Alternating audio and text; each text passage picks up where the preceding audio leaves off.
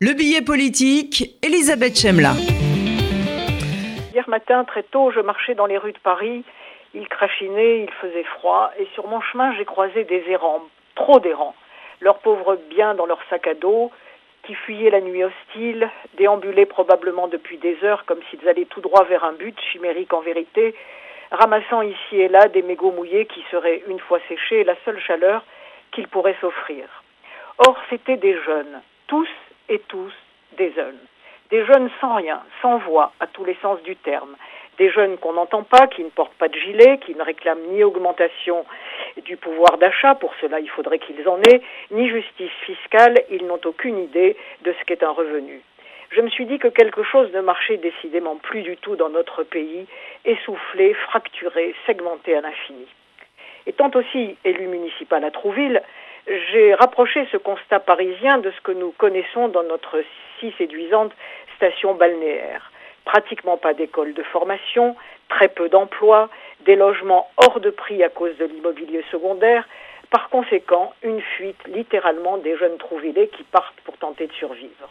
Et comme nous entamons sous la houlette du maire les réunions très calibrées du grand débat national, qui de fait permettront surtout aux candidats au municipal de 2020 de mettre au point des programmes ajustés, je me suis dit, sans plus, que ce sujet des jeunes devait bien être abordé. Et puis, hier soir, sous la plume de Jean-Pierre Robin, rédacteur en chef du Figaro, je tombe sur un long article intitulé 3 millions de jeunes totalement oisifs, dont 40% issus de l'immigration. Comme le remarque Robin, le mot jeunesse est totalement absent de la lettre aux Français d'Emmanuel Macron. Or, l'OCDE, Organisation de coopération et de développement économique, vient de rendre publiques ces données terrifiantes qui font de cette réalité sociale le cœur du mal français. Ces 2 850 000 jeunes, exactement, ont entre 15 et 34 ans. Leur tranche d'âge représentant grosso modo 16 millions de personnes, ils sont donc 18,1% dans cette situation des trois nids, ni enseignement, ni formation, ni emploi, et encore ne parle-t-on pas de logement. Est-ce un choix de leur part? Oui et non. Qu'il n'ait plus de goût pour l'effort et le travail qui rapportent peu est incontestable. Une évidence aussi, les retombées pour certains, des économies parallèles qui leur permettent de subsister tant bien que mal et dispensent de rechercher un boulot ressenti comme ingrat.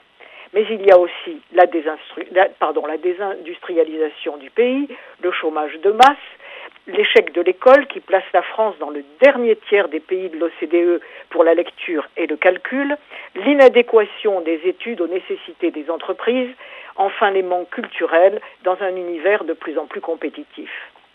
Si l'on analyse les chiffres collectés par l'INSEE, on constate que nous laissons à volo majoritairement des jeunes, je mets entre guillemets, français de souche, incluant bien sûr les deuxième et troisième générations descendants d'immigrés.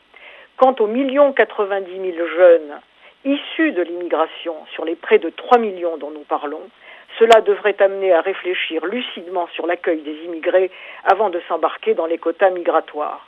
Il n'y a pas que la France périphérique blanche et plutôt vieillissante qui a été abandonnée. La situation des jeunes de 15 à 34 ans est un désastre national plus grave encore. Allez, jeune Macron, le sens de l'effort pour nos jeunes.